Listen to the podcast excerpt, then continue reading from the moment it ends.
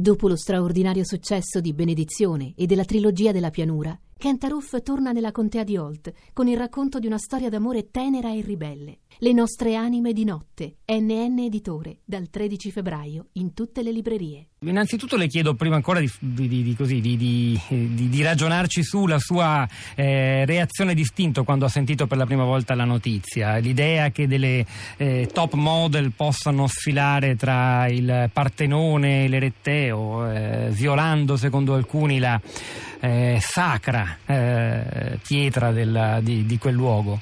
No, io non ho avuto una reazione negativa come quella che ho sentito prima da parte di un ascoltatore o due, forse non ricordo se uno o due che erano No, erano divisi, uno era favorevole e l'altro era contrario. Ah, quella era la signora Ecco. Sì. No, io non l'ho avuta. Io non sono affatto scandalizzata, non mi scandalizzo per niente di fronte al fatto che vengono utilizzati dei monumenti straordinari come il Partenone, ma possiamo fare degli esempi in Italia, lei l'ha detto, cui questo è stato fatto. Um, adesso prescindiamo dal fatto che sia fatto ehm, che chi lo propone sia un privato o un pubblico, eh? o perché il discorso in fondo è lo stesso. Eh, non mi scandalizzo perché io non credo affatto che la sacralità cosiddetta di questi posti venga, venga, uh, venga in qualche modo toccata. Mi viene in mente l'esempio proprio italiano tipico, anzi penso che molte volte sia estremamente positivo utilizzarli oggi.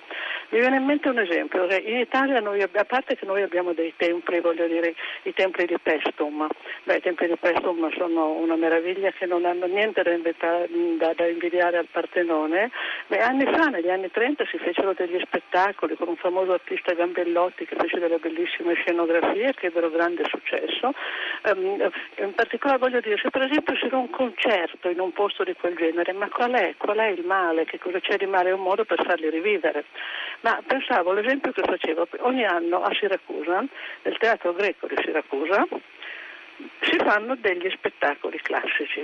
Bene, questo è, io sono andata varie volte perché trovo che è una, cosa straordinaria questo.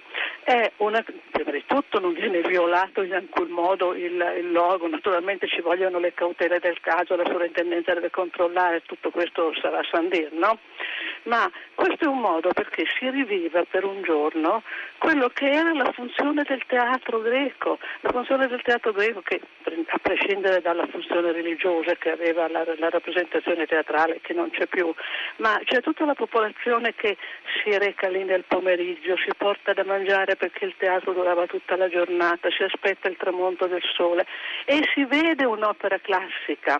Allora questa è una cosa che non solo non crea nessun problema, ma è molto importante pedagogicamente, perché vede in questo momento in cui la cultura classica è così, si parla tanto della crisi della cultura classica, beh, ehm, questo è un modo per avvicinare gli studenti che tra l'altro sono spesso molti in quell'occasione, ai testi della cultura classica.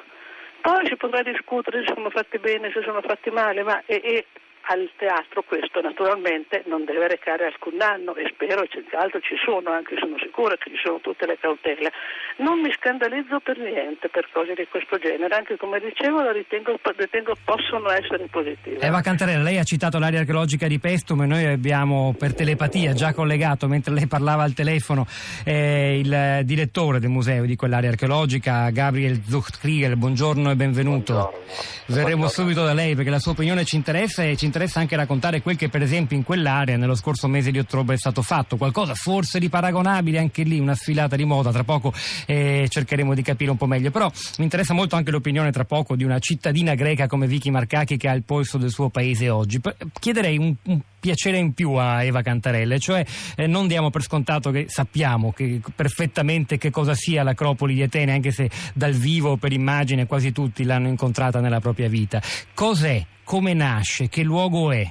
Beh, L'Acropoli di Atene è il luogo sacro, eh, voi sapete che nelle città greche c'era la polis, la città che stava diciamo in basso e sulla, mh, eh, su un'altura stava l'Acropoli che era il posto degli dei, no? dove stavano gli dei, dove si costruivano i templi. Il Partenone in particolare fu costruito da Pericle, eh, scultori eh, come Fidia, eh, voglio dire, il meglio della, nel momento migliore della cultura greca è affidata ai migliori artisti dell'epoca, venne costruito questo assoluto capolavoro, quindi è veramente un simbolo per tutto il mondo. Ma io penso che se, mm, non sapevo di queste cose di Gucci, um, se un giorno per 15 minuti uh, sfidano delle modelle, ci vogliono sempre dei controlli, eh, io credo, perché poi il buon gusto conta, perché dipende anche da come sono queste modelle. Ecco, se sfilano delle modelle che sono come queste che si vedono in televisione a volte, che fanno come dei,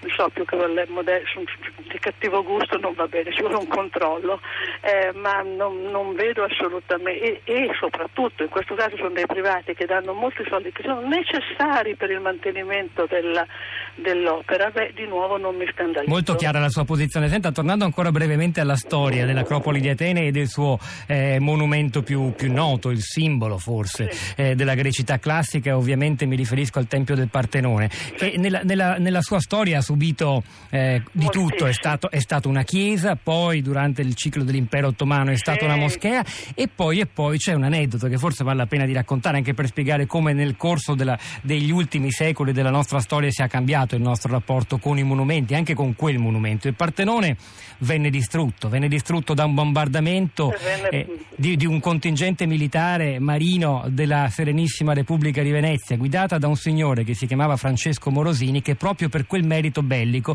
venne premiato e nominato perché bombardò il Partenone, lo fece esplodere, lo semidistrusse, venne nominato il Peloponnesiaco dal Consiglio dei Dieci e un anno dopo divenne, divenne doge per i suoi meriti di guerra. La cosa mi tocca personalmente, pensi che io andai a scuola quando ero piccolo a Venezia in una scuola media che è dedicata proprio a Francesco Morosini, il distruttore del Partenone. Beh sì, Beh, non ci sono parole no, di fronte a una cosa di questo genere. Sì. Eh, è un episodio che tra l'altro viene spesso, molto spesso dimenticato, è molto spesso dimenticato e lei ha fatto molto bene a ricordarlo, bisognerebbe raccontarlo ai ragazzi di nuovo a scuola, credo. Questo dice qualcosa anche di come cambia, cioè, questa idea dell'inviolabilità del passato, della sua sacralizzazione è, è qualcosa che in realtà non abbiamo, non, non appartiene alla non nostra storia. Non appartiene più, però oh, se sì. lei pensa a quello che l'ISIS fa distruggendo Palmira, vede che in un modo loro perverso hanno la stessa idea.